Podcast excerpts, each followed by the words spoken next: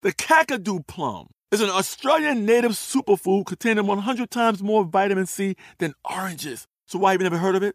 PR. No one's drinking a Kakadu smoothie?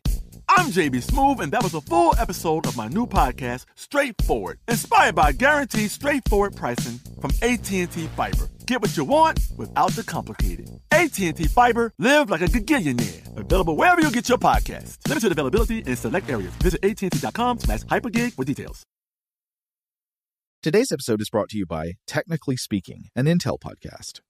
When you think about the future, what kind of technology do you envision?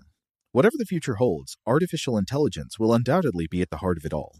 Join Graham Klass as he hosts season two of Technically Speaking, an Intel podcast, and hear from the minds transforming healthcare, retail, entertainment, personal computing, and more with the help of AI.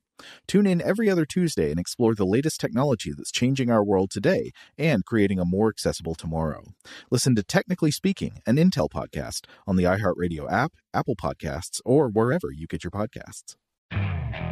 Okay, picture this. It's Friday afternoon when a thought hits you. I can spend another weekend doing the same old whatever, or I can hop into my all new Hyundai Santa Fe and hit the road. With available HTRAC, all wheel drive, and three row seating, my whole family can head deep into the wild. Conquer the weekend in the all new Hyundai Santa Fe. Visit HyundaiUSA.com or call 562 for more details. Hyundai, there's joy in every journey. Today's episode is brought to you by Visible. The future of wireless is here, and it's transparent. Switch to Visible, the wireless company that makes wireless visible. Get a one line plan with unlimited 5G data powered by Verizon, just $25 a month, every month, taxes and fees included. No hidden fees, no surprises, no, really. What are you waiting for? Get with the times and switch to Visible at visible.com. Monthly rate on the Visible plan for data management practices and additional terms, visit visible.com. Welcome to Stuff to Blow Your Mind, a production of iHeartRadio.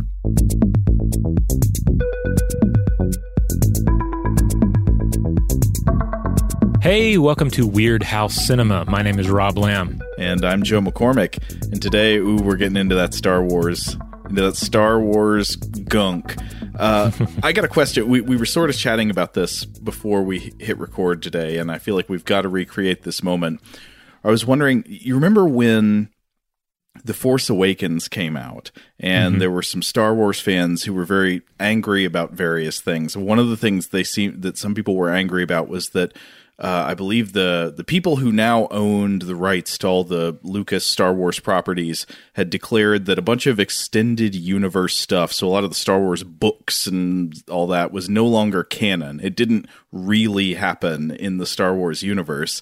And what I was, uh, what, what I'm now wondering is, were they also angry that the events of the Ewoks movies didn't happen, or were, were there people who were like?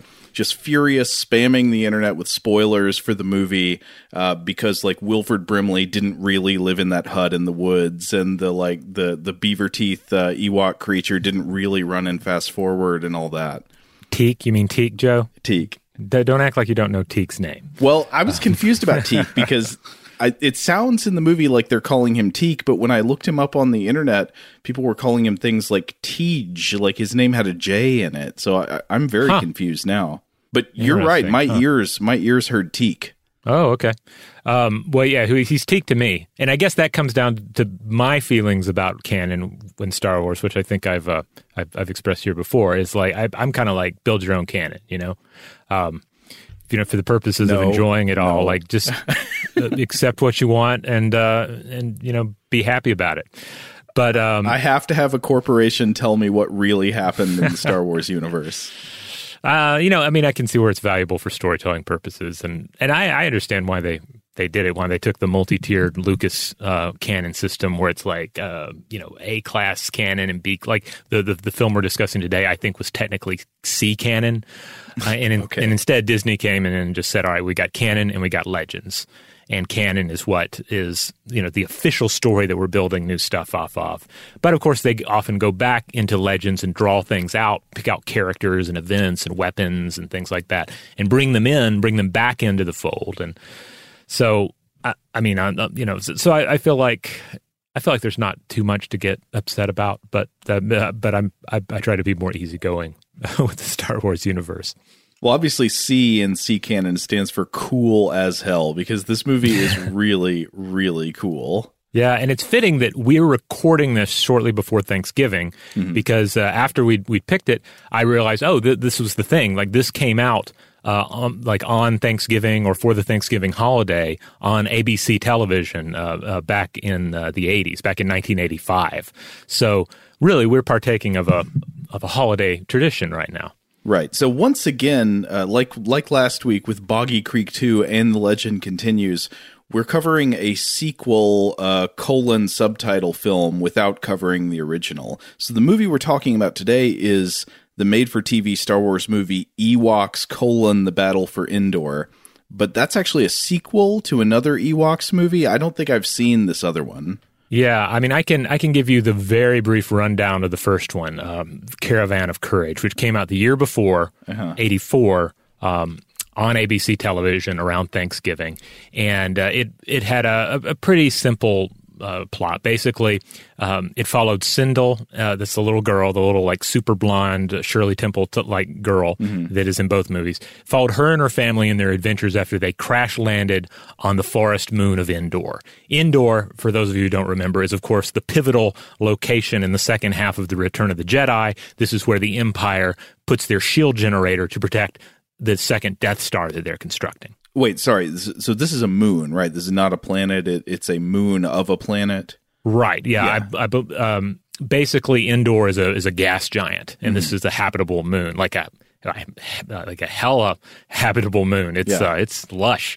Uh, but anyway, they crash there. I think there has always been some confusion about whether these films take place before or after Return of the Jedi. Like, I think they're sort of supposed to be taking place before but then there are questions like, well, how does how does Wicket already know English or mm. basic or whatever you're calling it? Um, you know, or does he forget it and then have to learn it again from Princess Leia? But at any rate, um, on one end or the other of Return of the Jedi, this occurs. They crash there. The um, the parents are kidnapped by a giant creature called a Gorax, which is is actually something that uh, that McQuarrie designed for Return of the Jedi, but it didn't get used. It's like a giant ogre thing. Oh, Ralph so, McQuarrie, who we talked about yeah. in Boggy Creek. Wow, yeah, connections yeah. again, man. Yeah. So so basically, the Ewoks and the kids have to go on a journey to save their parents from this monster. They pull it off, and that's the movie. It's it's it's fun. It's a fun little film. Uh, but, but but that is all you need to know for this one. Now, if that is if that is the aliens of the Ewoks canon, Battle for Endor is the Alien 3 of the Ewoks canon because it starts off basically killing all of the beloved characters from the previous film. Yes, it does. Like base, basically, it starts off with the the family hanging out with the Ewoks, getting their their ship ready to go so they can leave Endor, and then a bunch of marauders show up. These. Uh, these uh, these humanoid warlike creatures with with battered like just you know their blasters are just held together with like dirty gauze and mm-hmm. dirt you know. Uh, they come and they raid uh, the, the village. They take ewoks and the human children hostage and all of Cindel's family uh, except for her are killed by the marauders. So it's just really yeah. a brutal start to a kids movie. Do you like paul gleason? I hope not because he dies in the first few minutes yeah, and it's interesting. Paul Gleason didn't play the dad in the first one, so he he was cast in the role. Paul Gleason, for those of you who don't remember, he was the the principal in the Breakfast Club. That was like his his his big role. He was in some other things too, but yeah, he he's in it for just a very short stretch, and then he's dead. Classic jerk authority figure of '80s movies. Yeah, but the movie also so the movie it, it, sort of begins like alien 3 it kills all the beloved characters from the previous film but then it also sort of begins like conan the barbarian because it, it mm-hmm. starts with uh, basically space thulsa doom just raiding an ewok village and then taking a bunch of prisoners. It, it, even some of the shots look kind of similar though in a slightly cheaper and, and less dramatic less wagnerian way. Uh, the I, I was thinking about how the the bad guys in this I like that the look of them is kind of simultaneously like skeletal orangutan, but it's also sort of insectoid, right? They've got they've got mm-hmm. faces that are a cross between like an ant and an ape. Yeah, these uh, the Marauders have, I think, ultimately an interesting character design. Um, uh, in in later works, I think they were also referred to as the the the, Sana, the. Um, that's supposedly their species, but in here they're just basically they're the Marauders. We'll probably just keep referring to them as the Marauders. But yeah, they're a little bit a little bit apey, a little bit. Uh, uh, reptilian. They ultimately yeah. make for really cool space orcs. You can think of them as space orcs. I guess um, that works. Well, wait, maybe maybe before we get too deep into the plot, I'm sorry if I threw off the sequence here. Maybe we should like uh, give the elevator pitch and look some trailer audio, a little bit of background, and then we can fully break down what happens in this uh, beautiful adventure. All right. Well, here's the pitch: a young girl loses her family to brutal space marauders, and a witch on the yeah, forest moon of Endor. We'll get into the witch in a minute. Uh, she teams up with a tribe of Ewoks, an old hermit, and a rabbit like speed demon creature to survive. Or if you'd rather, you can look at it the other way and say this is a movie about a grumpy old man who rediscovers his zest for life thanks to a little girl and her two stuffed animal friends in space. In space. It is Wilford Brimley on the dank moon of Endor. Yes. Uh, let's hit that trailer audio. Somewhere at the end of the galaxy, two friends were about to say goodbye. What's wrong? Danger. Until the forces of evil threatened their lives. Don't look back, just run fast. Run. And together, they face an incredible adventure beyond imagination. There's no escape for you, my little one. Must have hope. Must escape.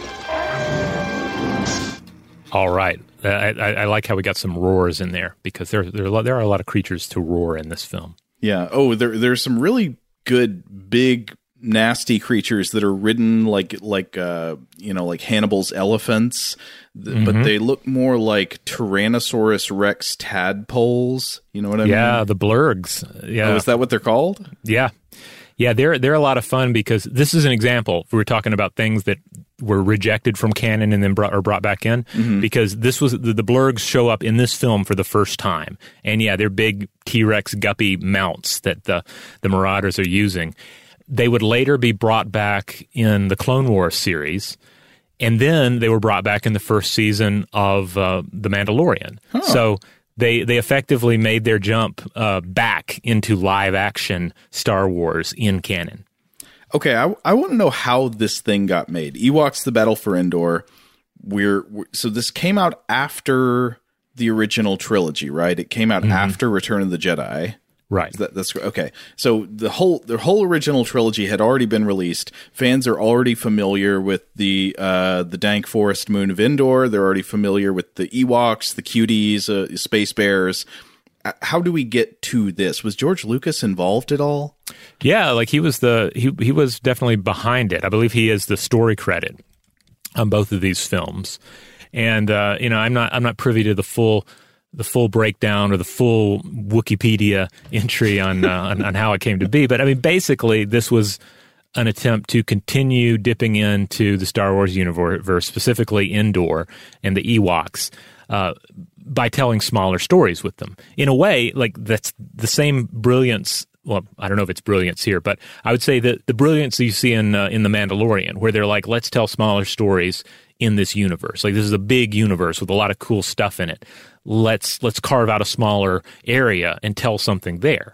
Sure, I mean uh, that's a great way to uh, expand on on a setting and a world you've created. That's very nice. You don't always have to be blowing up whole planets. You could just have like a little spy story set within that universe or a western. Yeah, yeah. And, and in this it case, it's I don't know what it is. In this case, it's Conan the Barbarian set in that universe. Conan the Barbarian for kids mm-hmm. uh, set in that universe. Yeah, it's and again, I I think it also is important, you know, that yeah, there's room enough to tell not only different size stories, but stories with different audiences in mind. Mm-hmm. So ultimately, like the Star Wars universe is vast enough, you can tell the story of Rogue One, which is you know I think more of a, a spy story, yeah. and war story for older fans. Uh, set in the universe, and then you can tell this story, which is skewing a lot younger.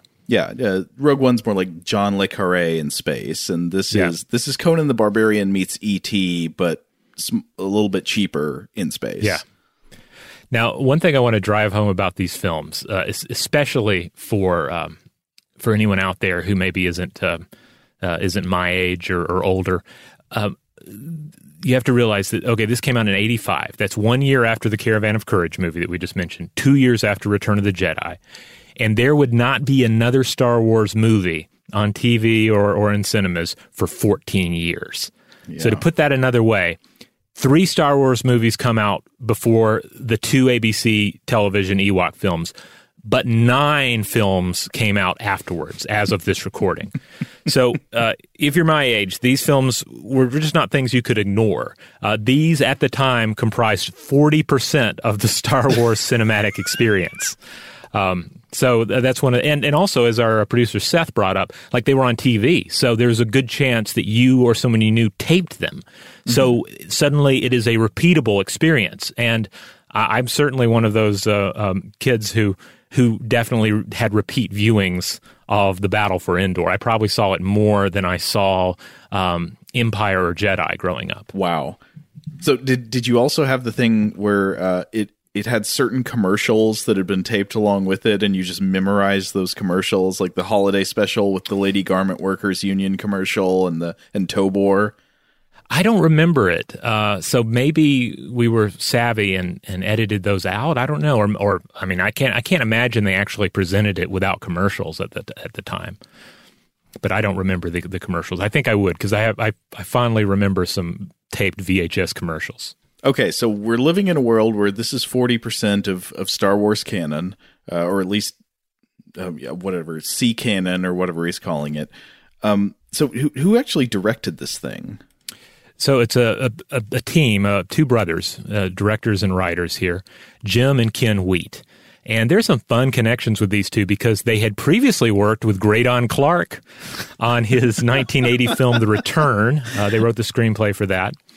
I haven't seen that, but uh, no. if if the uninvited is any indication, Greydon Clark is somebody whose uh, career is worth exploring a couple of other films that they, they wrote the screenplay for or involved in the, the evolution of the screenplay uh, writing were A Nightmare on Elm Street for The Dream Master, and The Fly 2. Oh, wait a second. Wait a second. So the uninv- I forgot. Greydon Clark directed the uninv- uh, not the uninvited, the uh, uh, Without Warning, the first yes. House Cinema yeah. movie we did. That completely slipped my mind. I'm sorry. Yeah, I, everything comes back to Greydon Clark. I, I apologize. He's the alpha and the omega. He is. Um, so, so those are two notable films. Definitely not kids' films. Um, but then another. Uh, they also wrote a screenplay titled Nightfall that went on to become a film called Pitch Black. So oh. anytime you watch a Riddick movie, you will see their names in the credit because they were involved in the original screenplay. Oh, that's really funny. You know, I wouldn't say Pitch Black is a great film, but when I actually went back and watched it, it was much better than I was expecting. It it, uh, it has plenty of charms that uh, still hold up. Yeah, I, am not a fan of some of the like the, the cuts and the edits and the it, it feels it feels very um, to me anyway. It, it feels like music videos of that time. Yes, yeah, in a way that can be jarring. But that being said, uh, I I think it's a solid space monster movie with a little a little maybe the, the machismo is is ratcheted up to a level that is not my, not my go to level. Right. But uh, but I enjoyed it. But it also is an early indication. You get that glimmer of why Vin Diesel would turn out to be such a big movie star. I mean, he he is he's just eminently lovable, even when he's playing a really bad dude. Yeah, and of course, the, the cool thing about Riddick too is, uh, I mean, the first film it was that it was uh, Pitch Black was a necessary precursor to Chronicles of Riddick, which, as you know, is uh, is my favorite uh, Vin Diesel film. I, I know your love of Chronicles of Riddick. We actually watched this one together, and the what are the they called the necromongers in it? Yeah, yeah, wear yeah, the, the bone armor. They look kind of like space Kurgans. It's yes. really good. But okay, we, we we've been we've been burying the lead here. Okay, so the really important thing about this movie, personnel wise, is the big WB Wilford Brimley. Yes, that's right. Wilford Brimley plays his character Noa. Um, in it, this is the the grumpy old man uh, that is key to the film. Um, Brimley is uh, is is interesting casting in this, and and it, it is it's it's kind of weird to think about Brimley as a, a, cinematic icon because when you think of him, you think of oatmeal, you think of cowboy hats, you think of these rugged everyman roles, perhaps. I and think yet, of the thing. That's the thing. Well, that it's the thing here is that I feel like I mostly know him from the big science fiction films that that he was in, namely John Carpenter's The Thing, but also he was in Cocoon. Mm-hmm. Um, he was also he was in some horror movies here and there as well.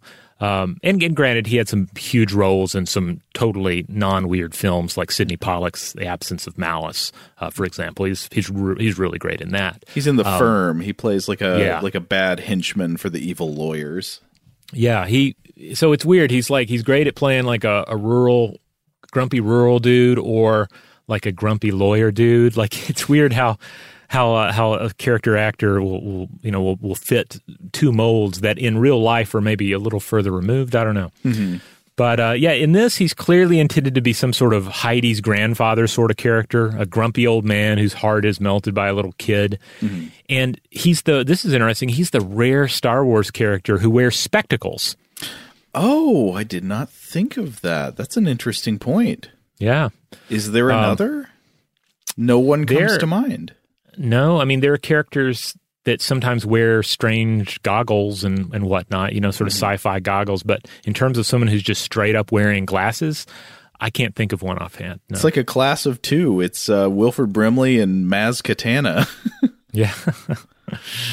yeah, I, I don't know. Maybe there's some uh, extended universe stuff where he his eyes because the thing is he his character is stranded on the planet as well. We come to learn that he and his buddy what Salak crash landed on Endor some unspecified number of years ago. uh like it seems like maybe like 20 25 years maybe um but uh, maybe in that time he his eyesight went bad and he had to like find like ancient ruins on the on Endor and find eyeglasses that had been constructed by the by a, a long dead civilization. Right. Uh, I don't know, or maybe he just wore eyeglasses. I don't know. in the pyramids of Endor. Yeah. Yeah.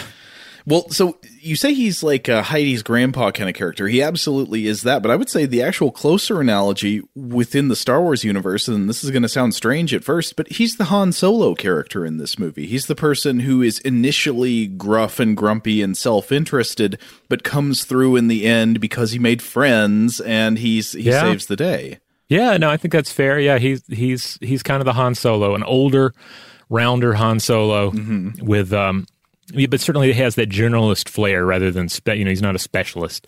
Uh, I would I would think if he was a Dungeons and Dragons character, his class would be Action Grandpa Uh-huh. because uh, yeah he's he's good at just fixing stuff and tinkering with stuff, but he's also really good with a with a walking stick and a grappling hook gun. That's right. Uh, yeah, yeah. So he's walking stick guy, but then at the end he busts out some real martial arts. Yeah, he's able to hold his own against a, a an alien warlord that seems to be about eight feet tall. So, uh, you know, he's he he can he can come through in a pinch.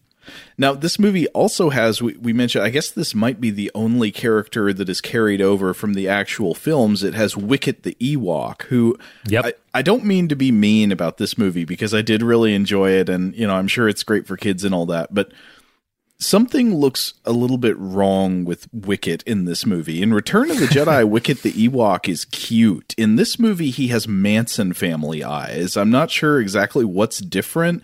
It, I guess it's the same costume, but he has this terrifying blank stare that I don't recall from Return of the Jedi. Huh? I don't know. I I, I didn't pick up on that as much in this, but uh, Beep beep beep beep beep. We have an incoming message from Seth. Seth has has knowledge we don't have about Wicket Eyes. Guys, I'm very, very, very sorry to interrupt, but uh, I, I know this just from watching uh, too many documentaries about the many small changes that have taken place in the updated versions of all the Star Wars movies, you know? One of the big things they did for uh, Return of the Jedi was. No, no, I'm sorry. Is that even the right name of that movie? Which one's the third movie? Return of the yeah, Jedi. yeah, Return of the Jedi. You got it. Good. I'm, I'm glad I have those correct in my head. Return of the Jedi, one of the big changes they made was they went in and very subtly made all of the Ewoks' eyes less creepy. They gave them very subtle blinks, they gave them life, so they weren't actually looking like little buttons. So so Joe, this is fascinating to me because you might actually have a vision of the special editions Oh, now no. updated in your mind Oh, no. where their eyes look less creepy, when in reality maybe this version of Wicket is the true version of Wicket. Oh This my is- God. This is what we this is what we actually knew, perhaps back in the '80s, pre-special editions. I can. I don't know though. Oh, thank you, Seth. Well, now I consider myself just fully shamed because I? I'm on record not. Well, then again, I, I don't like a lot of the stuff they did in the remasters, but a lot of the changes they made, for example, in Empire, are good. You know, like the new Wampa and all that. That's good stuff. So maybe this is one of the good ones too. Could be. Well, yeah, um, if if it's done right, you wouldn't notice, right? And so this is one where you don't notice. Um, so makes sense. But is Wicket in this movie still Warwick Davis? Yeah, it's totally Warwick Davis. Um, uh, Warwick Davis is is is Wicket and and always will be. Um, but uh, but it is interesting to watch him in this film, knowing it's Warwick Davis, because in in when he's playing Wicket, there's really not much to the role, right? I mean, it's, it's a physical role. Uh, you know, he's doing a fair amount of tumbling and whatnot. But considering Warwick Davis's place in uh, you know his subsequent career, uh, it, he he feels kind of wasted in this because of course he would go on to to to be you know he would be Willow, you know the star of, of that uh, uh, Lucas fantasy film. He would be the Leprechaun in the Leprechaun horror films. He was in the Harry Potter movies playing various I think goblin creatures. Uh, so he has all these other roles. Sometimes not even playing a magical being, just playing a person. Um, you know, he, he has proven himself to be, a, a, you know, a, a good actor, a solid actor. Uh, so it's it's interesting to watch this and and know that he's, you know, there's there's this there's this future acting talent just sealed in this suit. I mean, he does a lot more with this role than you would than you would expect to be possible. Because to be fair, Wicket, there's not much on the page for Wicket in, in Yeah. this story. Uh, we were watching it. Uh, Rachel commented halfway through the movie, "Wicket is a yes man," and that is absolutely true. Wicket mostly in this film uh, is just there to be like, yes, yes, yes, yes. Yes, yes, this is true. but but he also is kind of like he has his Jack Burton moment at the end because he he comes through. Oh, yeah. when it's needed, he comes through. Oh yeah, Well, he, he- comes through more than once. He, there are a few times where he he proves himself, uh, you know, the, the fighting powerhouse of our adventuring party here. So, despite the the the scary glassy eyes and the lack lack of substance for the role on the page, I think Warwick Davis does a great job playing Wicket in this. Shout out to Astepro for sponsoring this episode and providing us with free samples. Rob, as the uh, the local host with allergies here, they sent you some of their nasal spray to treat your allergies. What was your experience like? Yeah, that's right. I always wrestle with the pollen a bit when it rolls in during the spring. So they sent me the little uh, nasal spray. I tried out the product, and yeah, it sure did help me get on top of my symptoms for the day. And it's so fast acting, uh, it was already kicking in before I left the house. Astepro is a first of its kind nasal allergy spray. It's the fastest 24 hour over the counter allergy spray. It starts working in 30 minutes, while other allergy sprays take hours. Astepro is the first and only 24 hour steroid free allergy spray. Astepro delivers full prescription strength indoor and outdoor allergy relief from nasal congestion, runny and itchy nose, and sneezing. Get fast acting nasal allergy symptom relief with Astepro. Go to asteproallergy.com for a discount so you can get Astepro and go today. A S T E P R O allergy.com. Astepro and go.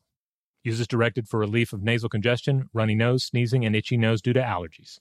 Today's episode is brought to you by eBay. eBay Motors is here for the ride. Remember when you first saw the potential?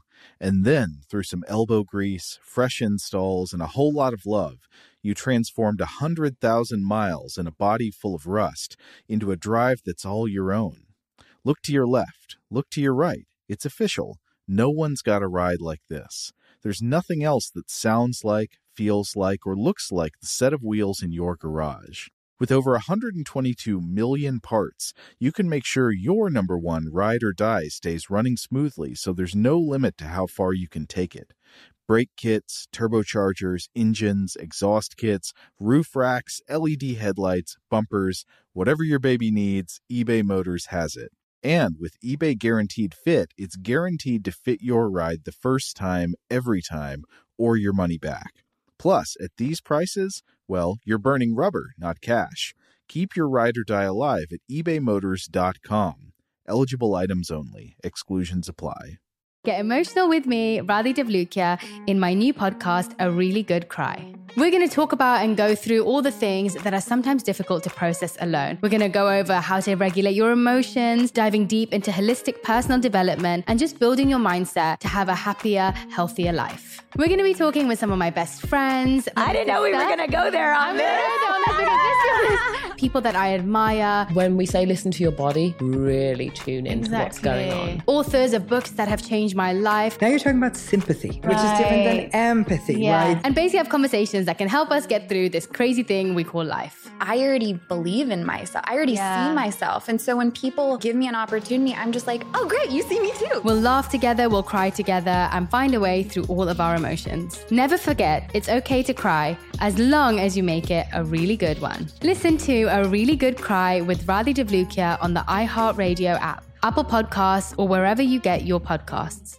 The Therapy for Black Girls podcast is an NAACP and Webby Award winning podcast dedicated to all things mental health, personal development, and all of the small decisions we can make to become the best possible versions of ourselves. Here, we have the conversations that help Black women decipher how their past inform who they are today and use that information to decide who they want to be moving forward. We chat about things like how to establish routines that center self care what burnout looks and feels like, and defining what aspects of our lives are making us happy and what parts are holding us back. I'm your host, Dr. Joy Harden Bradford, a licensed psychologist in Atlanta, Georgia, and I can't wait for you to join the conversation every Wednesday. Listen to the Therapy for Black Girls podcast on the iHeartRadio app, Apple Podcasts, or wherever you get your podcasts. Take good care, and we'll see you there.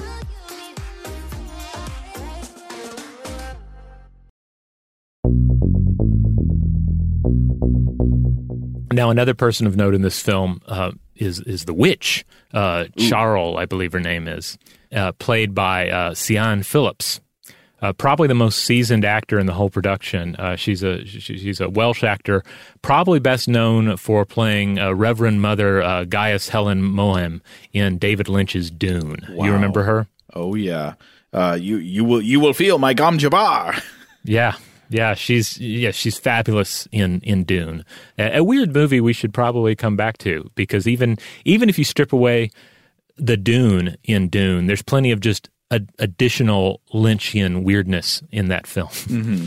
Uh, but yeah, she's she's great in that. She was also in I Claudius. She played Cassiopeia in Clash of the Titans, and she also just did a ton of British TV work, seemingly you know most of it historical sort of stuff. So I have a question about this character. She shows up, she's wearing like a metal corset and she she looks kind of like um what's that it, the, there's a character in Mortal Kombat who she kind of reminds me of. I'm not quite sure what what she was called, but she's got like long hair and mm. she's evil. I, well, confusingly, the character you're thinking of in Mortal Kombat is uh Sindel. Um, oh, which, which is also, also, the name of the, the name of the little girl. Movie. Yeah, Sindel. okay. Cindel is the girl.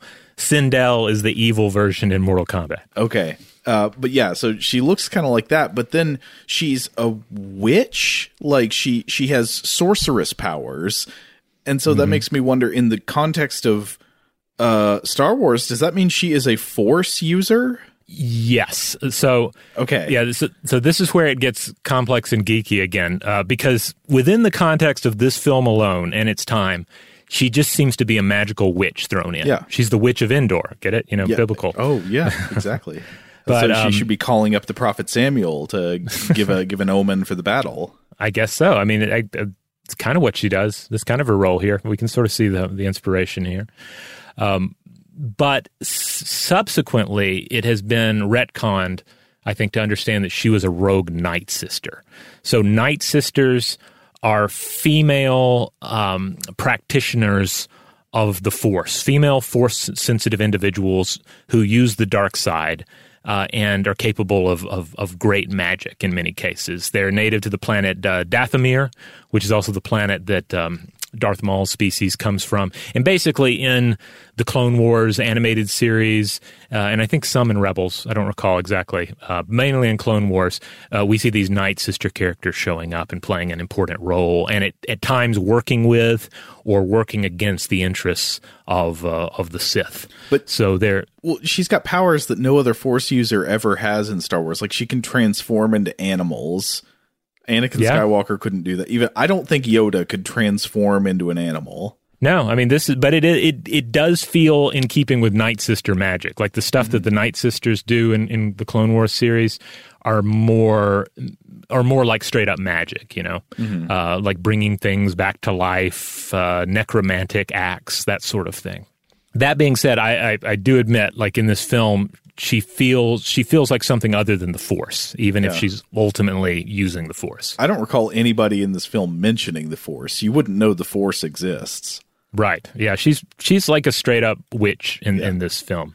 And and i say that phillips isn't given a ton to do with this role uh, but but she's good. I would have liked to have seen more from her character, but she still she plays a great witch. She has a really awesome costume, and the effects are really nice when she transforms into a raven because she already has like a raveny feathery cloak and all, and uh, and she has this magic ring that seems to uh, contain the magic she uses mm-hmm. or focuses the magic she's using. We, we're not sure, but it, it, it, plays an important role later on in the film. So she's one of the main villains, but then the other main villain is the the the leader of these marauder aliens. I was when we were watching it, I kept calling him Thulsa Vroom. Uh, so he's the guy who leads the bad guys who show up at the village at the beginning and, and screw everything up. And he wants power, and he wants there, there's like a I don't know how to explain the plot, but I guess we'll get into that in a minute. But there's this piece of technology from a spaceship that he wants because he thinks it'll give him power. So he's the same species as these other marauders, meaning he looks kind of like a reptilian, insect, orangutan, skeleton type creature, but also with with certain angles his silhouette and his facial hair because he's got this cool beard he looks like james randi looked in the 80s did you notice this comparison? If you look um, up a picture d- of the amazing Randi, like on Johnny Carson in the seventies or eighties, it's it's this guy. It's Terak. Huh. I didn't get that as much as I got kind of a faint, like George C. Scott vibe from him. Hmm. Oh wow, that's a very different direction. but uh, yeah, this is this is Terak, the the towering warlord of the Marauders. Um, I, I also say that even though all the Marauders tend to look pretty good, clearly Terak, when you're the ruler of a of a group of marauders, you're going to get more screen time. Mm-hmm. You're also going to get more of that FX budget. Mm-hmm. So, so uh, while sometimes the guys in the background are look maybe you know they look all right, Terak looks really good. Like the makeup effects are are are really well done on him. Yeah, I agree and he's played by the towering Dutch actor Carel Struycken, uh, who would uh, who went on to play Lurch in both '90s Addams Family movies, as well as the Giant on Twin Peaks, and he's, he's been in a ton of stuff. And I think he did the voice of Terak as well. I was looking at the credits to see if they were doing that thing where they have a different voice actor for a, a, a very physical role.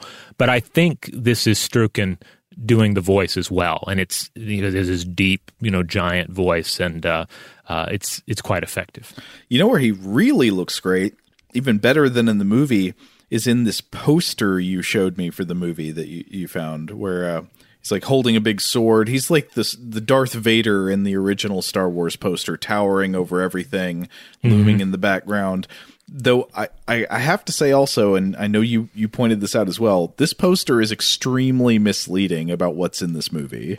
Yeah, and and apparently this was like the home video video version of the poster too. Like this this was not just pre-production uh, stuff. Like this, they were like, it's good. Put it on the VHS and send it out because it, it does have a whole bunch of weird things that clearly show that it was created prior to the the, the completion of the movie. Um, like I don't know where to begin here. For instance, um, it, it has a giant Terak. It's got multiple spaceships in the background, even though there's only ever one.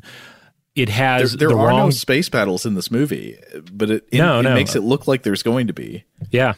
It also shows a, a, Han Solo looking character with a blaster on the front that I think is supposed to be the dad from the first movie but it, yeah, it makes no sense here because he play even the the dad in this movie plays no real role. Yeah, wh- whoever this is, this is not somebody in the movie. Yeah, and then you have uh, you have Wicket and Teek there standing battle ready, but then you have uh, Cindel there holding a big old knife, like a big dagger, like she's ready to jump into combat and start stabbing marauders in the neck. Mm-hmm. That is not indicative of what happens in the movie.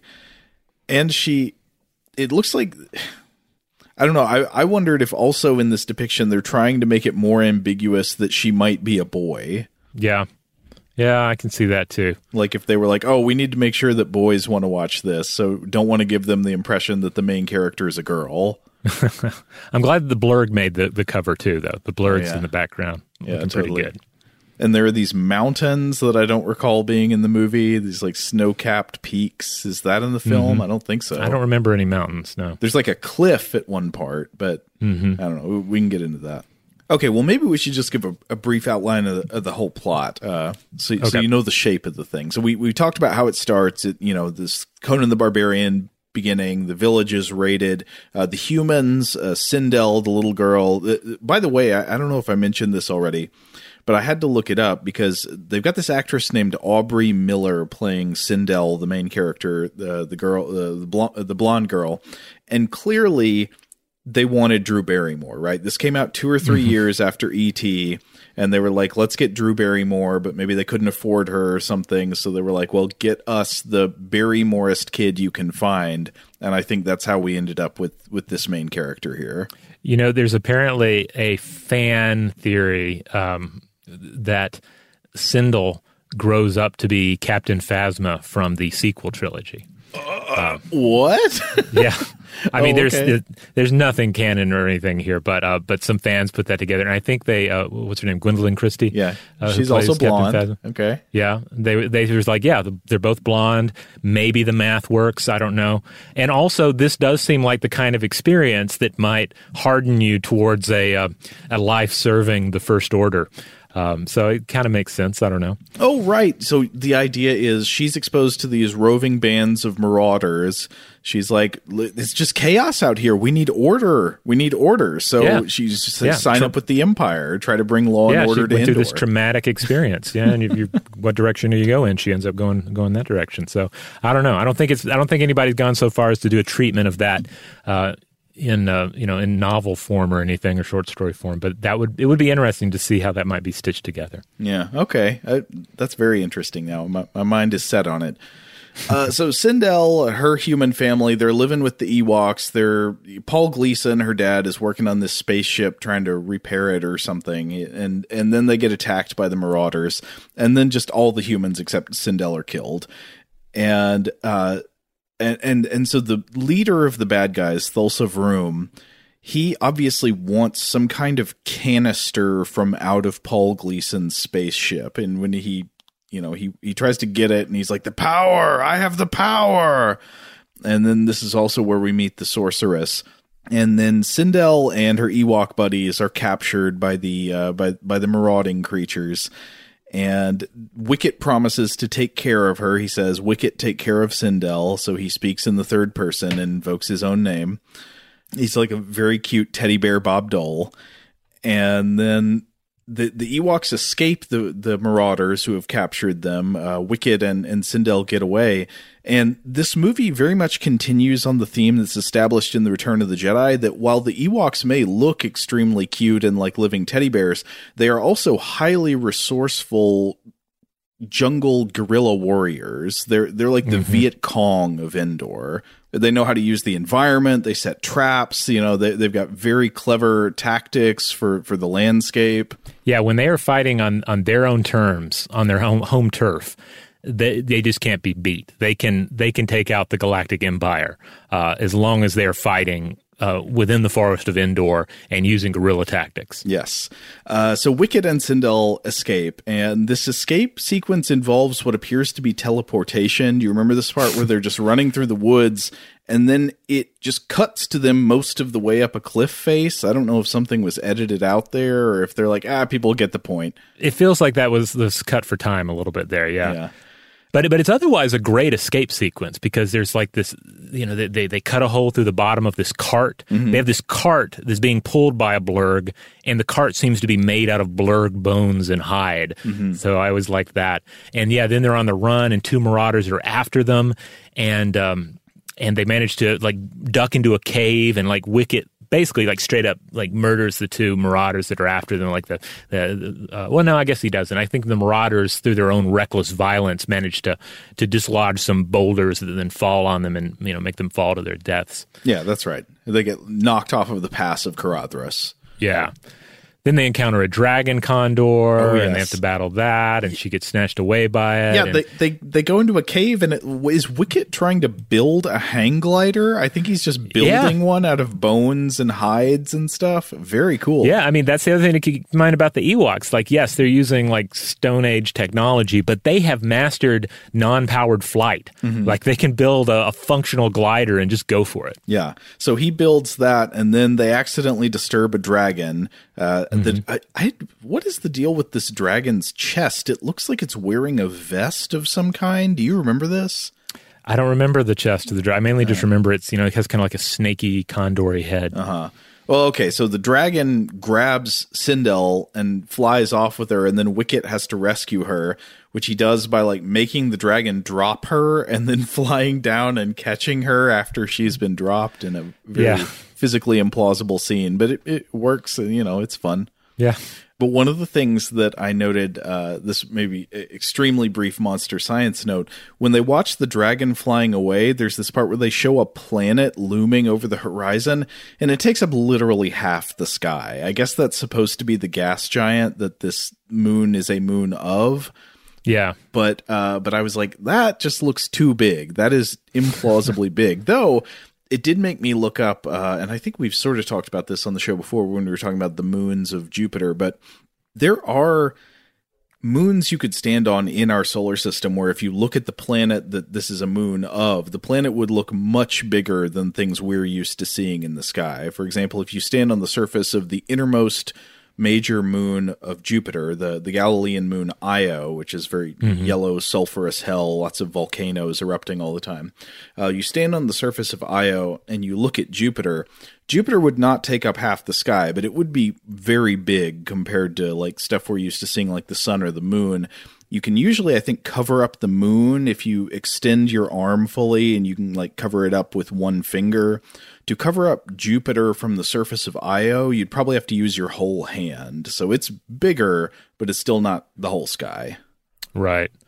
Um, I, I guess I did. I didn't notice as much. Maybe I mean I didn't think about it. Uh, but I, I've been playing this game No Man's Sky a little bit. Oh yeah, that's, Where- yeah, yeah, that's fun. Which is yeah, fun, beautiful game. You're exploring planets, landing on it. But there's a lot of that in this game. Yes, where you land on on some strange, beautiful world, and the horizon is just redonkulous. Yeah. like gorgeous. But yeah, if you start thinking about this, the the relative size and distances involved, uh, it's a bit much at times. But uh, so Wicket and Cindel, they're out in the woods here after they've escaped, and then then they meet the real star of the film, which is a tricksy beast with scruffy fur and beaver teeth that runs on fast forward. And th- this is Teek, who we've already alluded to. Teek Teek is just the best. Teek is yeah, he's awesome. Um, my my wife thinks he has frightening teeth. Yeah. I, I don't think he has fright. He has he has very he's very rabbit like, um, both in his dental mechanics, but also in just his overall form. Mhm. He's this kind of like little rabbity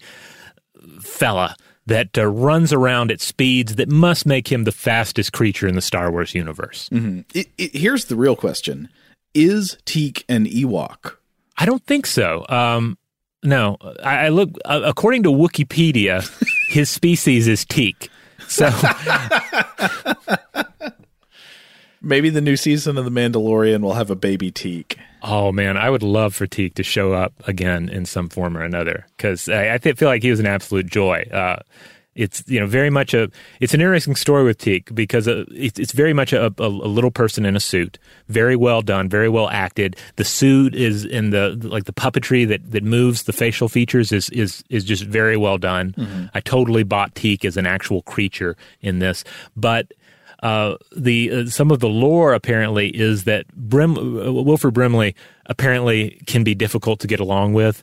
And for starters, I don't think he liked the directors on this. And so Oh. somebody else had to direct him in all of his scenes. But on top of this, Teek was going to originally be either exclusively a puppet or was going to be a puppet more of the time. And uh, Wilford was just having none of this. He's like, I'm not acting opposite a puppet. You get a you get a person in here in a suit. I'll act against a person, but get that puppet out of here. That's just perfect. Will he's he's like uh, puppet. That's witchcraft. You know, he doesn't like it at all. Uh, but anyway, this alludes to the fact that the Teek and Wilford Brimley are are a duo in this movie. Teek leads Cindel and Wicket the Ewok to the home of Wilford Brimley. Again, the character's name is Noa, and we meet Wilford Brimley, and he's very ornery, and he tries to send them away. He's like, "You can't stay here. Get out of my house." And uh, the little girl's just like, "Well, he's just a mean old man anyway." But he makes them depart the kingdom of Brimley. So they sit outside being sad and pathetic. They're like, We're cold, we're hungry. And he's like, Well, I'm a mean old man and I don't care. But then his heart, with, with some urging from Teek, his heart eventually melts and he lets them into the house and, and they share a fire. And then he becomes, he becomes nice grandpa instead of mean grandpa. Yeah, I was watching this movie with my son, and he was he, he was initially not having any of this. Uh, uh, th- this Noa character is like, yeah, this guy's awful. He's mean. uh, I don't like him. Uh, but then he, yeah, he has a, a rapid change of heart, and then he's all in for the rest of, of the movie. Uh, speaking of the resourcefulness of the Ewoks, one of the things that I really enjoyed was there's a scene where Wicket makes a fire with a bow drill. Yeah. Yeah. It's weird. The domestic scenes in this film are some of my favorites. Like Mm-hmm. they just warm my heart uh, in, in a way that I, I can't fully explain. But just the scenes where they're just sitting around eating or cooking or or playing music Mm-hmm. together, like these are just I don't know. They're just they're just totally warm experiences. Yeah. Uh, I think I like those more than anything else. There's a lot of puppets eating food, or I don't know if they I guess the facial puppetry of of of Teek and stuff. That I guess Yeah. that would still be puppetry. Um, uh, even though there's an actor playing Teek, but like the uh, there's the scene where they're eating a pie made out of flowers. I, I didn't fully understand that. Like they gathered flowers. They're like, Mhm. we're making a pie, and okay. Um, but then uh, so after all this the, you get these nice domestic scenes they share a fire they eat flower pie and then we finally cut to the castle of pain. It shows these ro- these stone towers. I don't know what castle they used to film this at but it's this uh, nasty castle where the skeleton orangutan insect creatures live and the raven sorceress is there and they're all hanging out trying to do some kind of magic spell on the canister from Paul Gleason's spaceship. I, I I didn't really understand this either, but maybe it wasn't supposed to make sense. Um, I don't know. I, I probably thought about it way too much because I, I think what we have here is that the Marauders, at some time in the past, themselves crash landed on Endor. And at this point, they no longer. I, I, I suspect that the Marauders were like more of a primitive um, society on their home world. Like maybe they had achieved, uh, you know, like Iron Age or um, uh, or maybe Bronze Age technology before they got sucked up into galactic affairs, you know, forced to be a warrior caste by some group or another, uh, and just thrown in over their head, given technology that they don't really understand, but figure out how to use effectively. Like the the blasters that they have, you know, that are all just again held together with dirty gauze. There are a couple of scenes of one of them sitting around drunkenly tinkering with some sort of electrical contraption and electrocuting itself in the process. So yeah, you get that sense that that they they sort of know how the technology works. They know it well enough to use it, but they don't understand other concepts. So at some point in their past, they might have understood that they need a power cell to give them the power to return to orbit and return to galactic affairs. But at this point, you know, maybe it's generations uh, afterwards, all that has survived is this idea that if they get a hold of a power cell, that is the power. And so Tarek believes that he, he no longer understands it in terms of technological power, but in terms of like personal cosmic power, personal magical power. Through the decay of the lore over the years, what was initially a technological utilitarian need has become a religion. We need this object of power in order to give us basically the magic to do what we want. Right. And as far as the castle goes, um, I interpreted that as being like ruins that they found. Like those okay. are the ruins of some even you know some previous Endorian civilization that was snuffed out or, or, or expired. Okay, yeah, I guess that would make sense. Today's episode is brought to you by eBay. eBay Motors is here for the ride. Remember when you first saw the potential? And then, through some elbow grease, fresh installs, and a whole lot of love, you transformed a 100,000 miles and a body full of rust into a drive that's all your own. Look to your left, look to your right. It's official. No one's got a ride like this. There's nothing else that sounds like, feels like, or looks like the set of wheels in your garage. With over 122 million parts, you can make sure your number one ride or die stays running smoothly so there's no limit to how far you can take it. Brake kits, turbochargers, engines, exhaust kits, roof racks, LED headlights, bumpers, whatever your baby needs, eBay Motors has it. And with eBay Guaranteed Fit, it's guaranteed to fit your ride the first time, every time, or your money back. Plus, at these prices, well, you're burning rubber, not cash. Keep your ride or die alive at ebaymotors.com. Eligible items only, exclusions apply.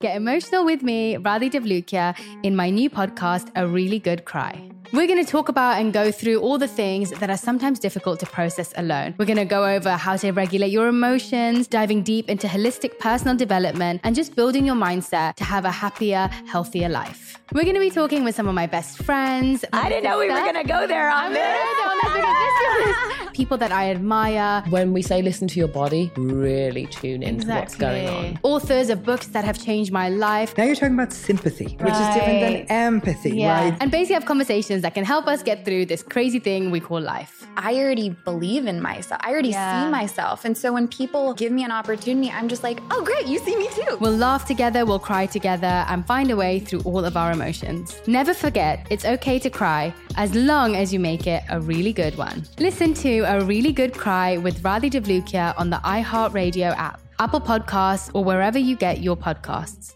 The Therapy for Black Girls podcast is an NAACP and Webby Award winning podcast dedicated to all things mental health, personal development, and all of the small decisions we can make to become the best possible versions of ourselves. Here, we have the conversations that help Black women decipher how their past inform who they are today and use that information to decide who they want to be moving forward. We chat about things like how to establish routines that center self care what burnout looks and feels like, and defining what aspects of our lives are making us happy and what parts are holding us back. I'm your host, Dr. Joy Harden Bradford, a licensed psychologist in Atlanta, Georgia, and I can't wait for you to join the conversation every Wednesday. Listen to the Therapy for Black Girls podcast on the iHeartRadio app, Apple Podcasts, or wherever you get your podcasts. Take good care, and we'll see you there. Jon Stewart is back in the host chair at The Daily Show, which means he's also back in our ears on The Daily Show Ears Edition podcast. The Daily Show podcast has everything you need to stay on top of today's news and pop culture. You get hilarious, satirical takes on entertainment, politics, sports, and more from Jon and the team of correspondents and contributors. The podcast also has content you can't get anywhere else, like extended interviews and a roundup of the weekly headlines.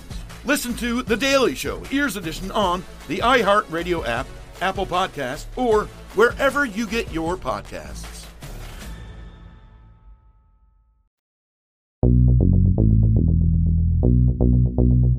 So so they're trying to work their magic and it's not going well. And then as we cut back to Wilford Brimley, Cindel and Wicket and Teek and and they're in the pro well, actually they find out that Wilford Brimley himself has a crashed spaceship. Seems like there are a lot of cl- crashed spaceships around here and he's mm-hmm. been trying to repair it, right? Is uh, he's like been working on it for all these years. Yeah, yeah, basically. Again, the, the comparisons between this movie and No Man's Sky are tremendous because you land on a yeah. planet in No Man's Sky and they're just crashed spaceships everywhere. yeah. And that's kind of how it is here. Yeah, so he has a crashed spaceship, but he has he's been working to repair it, but he does not have a power cell. Uh, so, and then uh, in the process of discovering this, the, the characters just get more and more sappy toward each other. Wilford Brimley gets all sweet and he opens up to the child and the Ewok. He gets Cindel to sing a song at one point, and I don't mm-hmm. mean to be mean to this child actor, but the so- it is so bad. Like Wicket can barely pretend to clap at the end of the song. um, Another thing I noticed that uh, so you mentioned that the cart made by the Marauder creatures looks like it's made out of bones, and you're right about that. Maybe it's made out of the blurg bones. Sometimes Wilford Brimley's hut in the woods also looks like it's made out of bones, like that. Uh, like that uh, Stone Age uh, mammoth bone hut we talked about in an episode not too long ago. Well, I mean, it seems like there are various megafauna on the planet that mm-hmm. can be um, butchered and made into houses. But it's the forest moon of Endor. Though, like they're not hurting for lumber. yeah, that's true. Yeah, why there's wood everywhere. Why build anything out of a bone? Yeah, interesting. I wonder. But uh, anyway, so one morning you, you, get the third act kicks into gear because one morning Cindel is lured out of the house by something that she thinks is the sound of her mother singing, and then Wicket and and Wilford Brimley go after her, and Cindel comes across this weird fairy type lady in a flowing white dress who's out in the forest with a white horse, but of course it's a trap. This is the sorceress, the witch from the beginning. She snatches Cindel and rides off on a horse to the castle of pain. Yeah, the horse turns black in the process. Too. Oh yeah, yeah. Uh, and then uh, Thulsa Vroom wants Cindel to use her magic to make the stolen canister work, and she of course doesn't know how to do this. And then he has a meltdown and throws her in a prison cell. Uh, but there's a there's a rescue scene that kicks off. So Wilford Brimley, Wicket, and Teek they they sort of uh, gear up and they go to the castle on a mission of rescue. There's a grappling hook infiltration. This whole infiltration scene with with Teek, I think, is really fun. It is. It's it's it's a lot of fun because you got you got the grappling hook going in. It's uh, you know Teek is your stealth specialist, mm-hmm. uh, flying ahead. There's a, oh there's a there's a wonderful scene where where uh, once they are inside and just getting in is pretty exciting. But then they um, they all three stack up on top of each other and put a cloak over themselves to pretend to be one marauder to in order to pass unnoticed through their drunken mead hall. Yeah. Well, the bad guys are doing this thing where I guess this sometimes happens, especially in kids' movies, where the bad guys are all hanging out and they're having a big old feast and they're eating and drinking and they're just constantly emitting nonstop growling man- maniacal laughter. Uh, and it makes you wonder, like, yeah. what are they talking about? What's so funny? It's just nonstop. yeah, yeah. I don't know what they're they're talking about. I mean, clearly they're they're talking about I mean, there's that one guy that's working with electrical equipment, uh-huh. so maybe that's a lot of like insider techie humor on his end. But everybody else is just drinking and laughing. Yeah, uh, but then Wilford Brimley, Wicket, and Teek free the Ewoks and Cindel from the castle prison. The escape sequence reveals that Ewoks, once again, they're pretty handy with blasters in a pinch. And mm-hmm. everybody escapes via a zip line, and then they do the thing.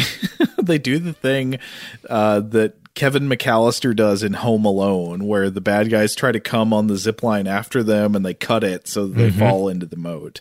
Yeah, the acid mode. Oh, is it is it acid or does it have some kind of creature in it? I couldn't tell if it was supposed to be piranhas or if the liquid itself was harmful. Oh yeah, they're a little they're a little vague on that point. There's something in there that bubbles and and messes you up.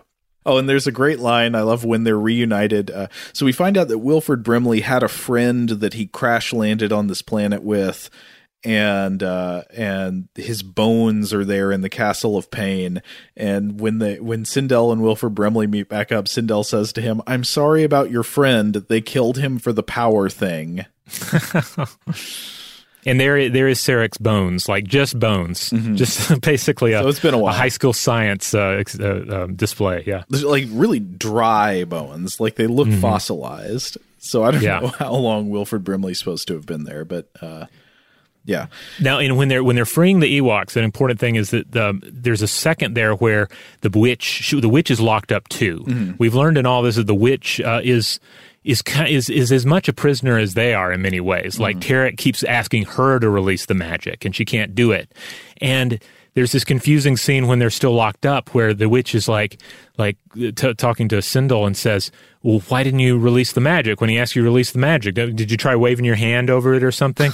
and it seems it's a confusing sequence that more than anything in this film forces me to do a lot of um, mental gymnastics to make work mm-hmm. because if she if she's a like this magical being uh, like where does she come from like the night sister uh, excuse like that seems to work for a lot of this. You can say, well, she's a, you know, a force sensitive individual from another planet, like everybody else in this scenario. She got stuck on this planet or got stuck with the Marauders at some point or another.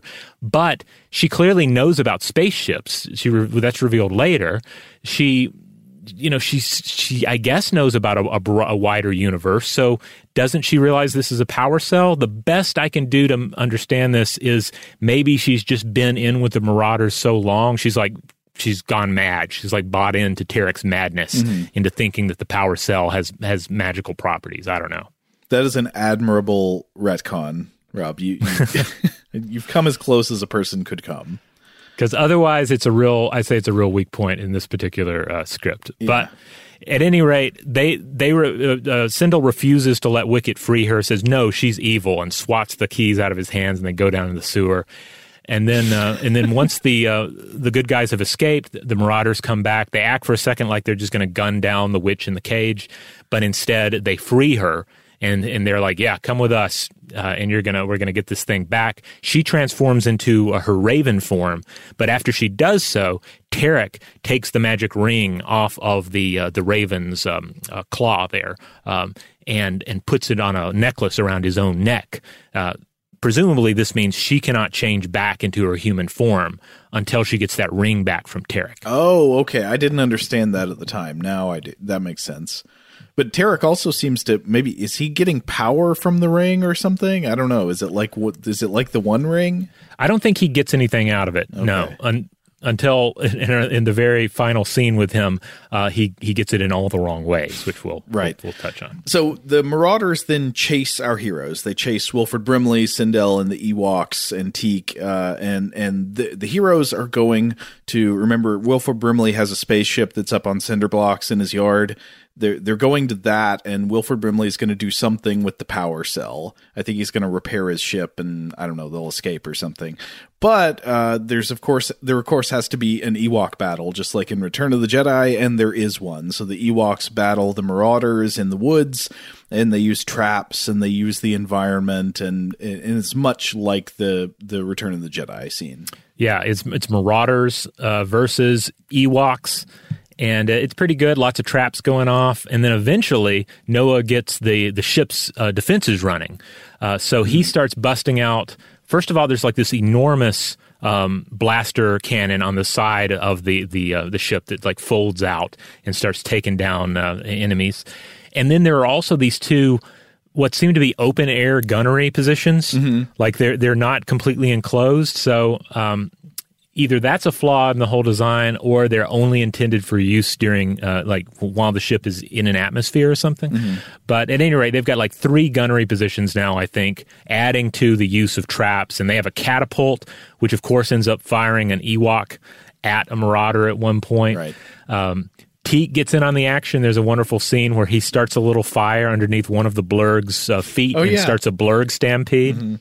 I mean, since he is essentially the Flash, you would think he would be pretty useful in a fight. He can like fast forward run to any position. Oh yeah, then he wraps. Uh, he fast forward vine wraps a marauder to mm-hmm. a tree at one point. Yes, uh, there are lots of vines. That also makes me think about how the spaceship is not only so the spaceship that's up on cinder blocks is covered in vines that look very flammable. When they start shooting the lasers, it looks like I don't know. It looks like a a, a fire hazard. Um, yeah. But of course, the as you might expect, it's a yub nub. The humans and the Ewoks win the battle against the Marauders, and and and yay. But then the bad guy Terak, he uh, even after the battle is over, he captures Cindel and he tries to bargain with Wilford Brimley. He's like, "Give me the power, defy me, and she is doomed." And then Wilford Brimley and Thulsa Thulsa Vroom duel. So it's sword versus walking stick. And for a second, it looks like Terak is going to win, but then Wicket uses his sling and hits I guess the jewel on the ring on on Terak's necklace that he got from Yes. the witch, and for some reason hitting that with the sling uh, or the stone from the sling makes Terak get just crispified. He he just sort of like burns up and turns into a ash husk. Yeah, it's a great petrification scene because it's like it hits the ring, and then Terak has this moment. You know, he's wanted power this whole time. He wants magical power, and now he's gotten it.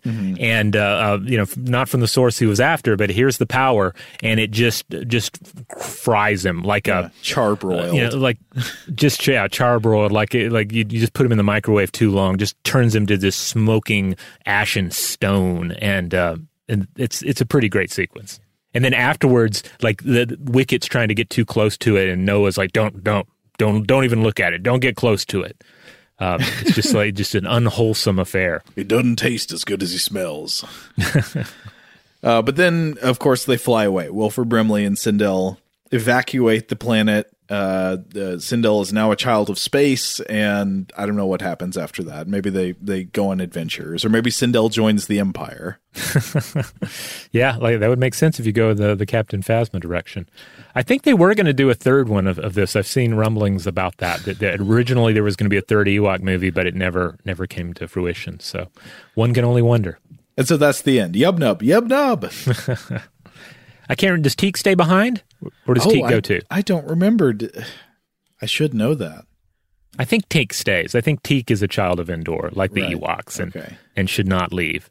Uh, if Teeks had been uh, uh, made to fly, they would have been born with power cells. Yeah. Also, what happens if uh, Teek is on board a ship traveling at warp speed, and then he runs at full speed uh, back through the hallways? Oh, that's one of those good relativity questions. Man, I wish I'd Yeah. thought of this ahead of time. We could have worked that out. That's homework. Homework for you listeners who who, who want to do some some uh, uh, some, some deep thinking there.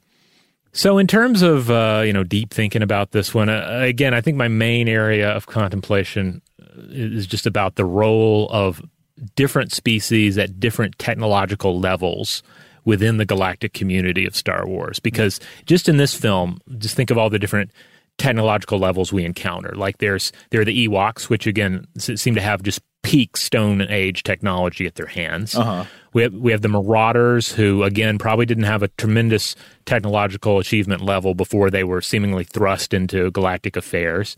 So you almost kind of I almost have to I pity the the Marauders, you know, because did they how much say did they have in the current state of their species? You have the possible medieval level technology that we see in that castle of some, I guess, forgotten or uh, um, extinct species that may have lived on Endor at one point. You've got people like Cindel's Cindel's family and Noa who are part of the spacefaring um, community at large, but having crash landed, having lost some of their technology, are well on their way towards just being um, you know at a lo- living at a lower level of technological achievement. You know, like Uh-huh. like Noa has become an old man in a hut cooking over fires uh, instead of uh, a spacefaring adventurer. Well, this makes me wonder if maybe Endor at the time of the Star Wars movies is in a dark age, kind of like after the late Bronze Age collapse, where you'd had these Mhm. big empires that were developing urban centers and, and trade and technology, and then something happens, uh, some kind of environmental collapse. Maybe there's a collapse of, uh, you know, uh, just a, a confluence of different factors, uh, you know, military invasions, famine, and that kind of stuff that leads to civilization level collapse. And then a lot of knowledge of how to do things is just lost. Yeah, and and who knows? The Marauders may have played some role in that, either as you know, as a faction or you know, mercenaries who were brought in to be a part of this uh, uh, this this uh, situation. And of course, eventually, the, the Galactic Empire itself does show up. You know, they they show up in Return of the Jedi, but they have a very strategic and surgical interest in the moon of Endor. Like they they are seem to be only interested in establishing a shield generator base to protect the second Death Star, which is being built uh, within that system. Uh, otherwise, I don't think they particularly care what the Ewoks are doing. They don't care if there happen to be a band of marauders on the other side of the moon Mhm. doing their thing. They don't care if there's some other random shipwrecked individuals. They have a task to take care of. So anyway, that's just that's some just additional stuff I was thinking about as well as just wondering how fast Teek is in relation to everything else. Uh, I, I, will say that this, of course, is a topic that gets a lot better treatment in in other works. You know, I mean, it's part of the whole Prime Directive thing in Star Trek. Uh, mm-hmm.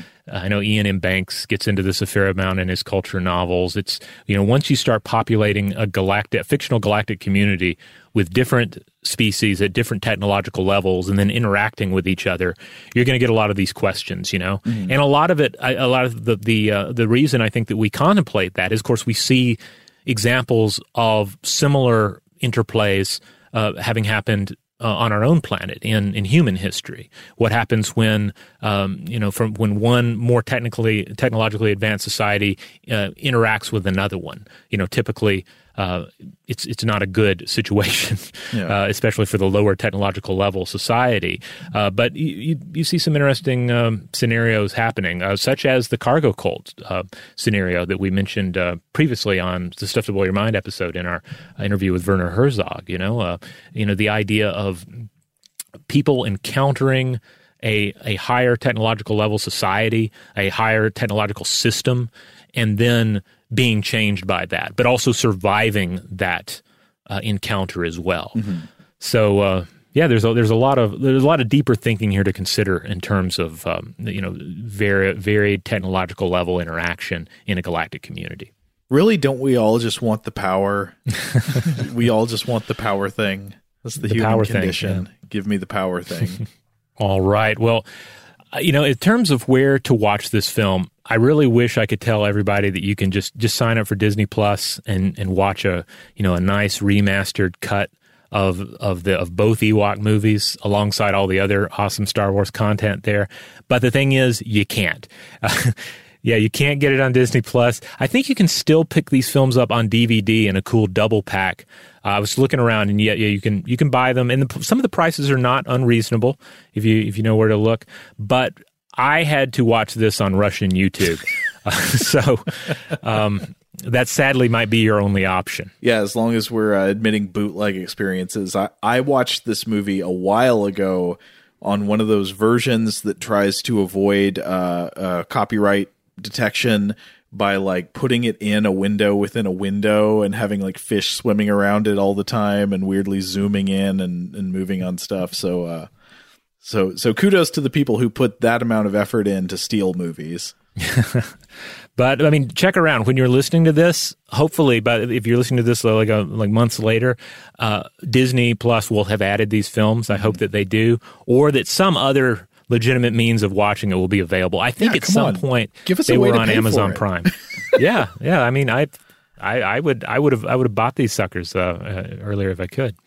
Uh, so yeah, good luck finding it, but it it, it, people want it enough that it's going to continue to be available one way or another, hopefully legitimately available in the near future. All right. Well, on that note, we're going to go ahead and uh, finish up this episode of Weirdhouse Cinema. Uh, it, again, Weirdhouse Cinema is our uh, our special Friday uh, uh, episode. Our core episodes of Stuff to Blow Your Mind are still very much science and culture, and those are still publishing on Tuesdays and Thursdays. This is a little extra fun that you get at the end of the week uh, to listen to if you want, or you can skip them, or you can note what the movie is, go watch the movie, come back. Uh, you know, there are multiple ways to enjoy Weirdhouse Cinema or not. Uh, of course, we want to hear from you. Are you enjoying uh, what we're doing here? Do you have recommendations for the future? But especially if you have thoughts on uh, the Ewok movies, particularly the Battle for Endor, did you watch it as a kid like I? I did? Did you have have a, a well worn VHS copy of it? Uh, I'd love to hear your thoughts on that. Your thoughts about how it fits into the broader Star Wars universe. Um, everything is up for grabs. Huge thanks, as always, to our excellent audio producer, Seth Nicholas Johnson. If you would like to get in touch with us with feedback on this episode or any other, to suggest a topic for the future, or just to say hello, you can email us at contact at stufftoblowyourmind.com. Stuff to Blow Your Mind is production of iHeartRadio. For more podcasts from iHeartRadio, visit the iHeartRadio app, Apple Podcasts, or wherever you listen to your favorite shows. Today's episode is brought to you by Visible. The future of wireless is here, and it's transparent. Switch to Visible, the wireless company that makes wireless visible. Get a one line plan with unlimited 5G data powered by Verizon, just $25 a month, every month, taxes and fees included. No hidden fees, no surprises, no, really. What are you waiting for? Get with the times and switch to Visible at visible.com. Monthly rate on the Visible plan for data management practices and additional terms, visit visible.com. Get emotional with me, Radhi Devlukia, in my new podcast, A Really Good Cry. We're going to be talking with some of my best friends. I didn't know we were going to go there on this. People that I admire. When we say listen to your body, really tune into exactly. what's going on. Authors of books that have changed my life. Now you're talking about sympathy, which is different than empathy, yeah. right? Never forget, it's okay to cry as long as you make it a really good one. Listen to A Really Good Cry with Radhi Devlukia on the iHeartRadio app. Apple Podcasts, or wherever you get your podcasts. A rested child is a happy child. Sleep Tight Stories is a weekly podcast that brings comfort and joy to families worldwide with calming bedtime stories.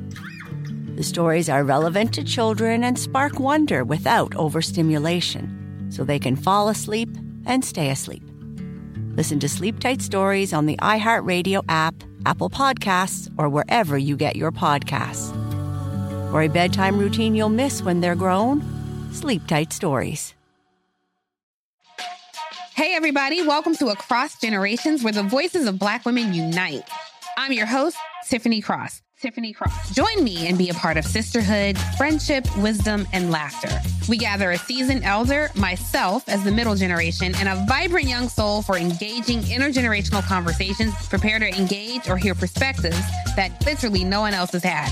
Listen to Across Generations podcast on the iHeartRadio app, Apple Podcasts, or wherever you get your podcasts.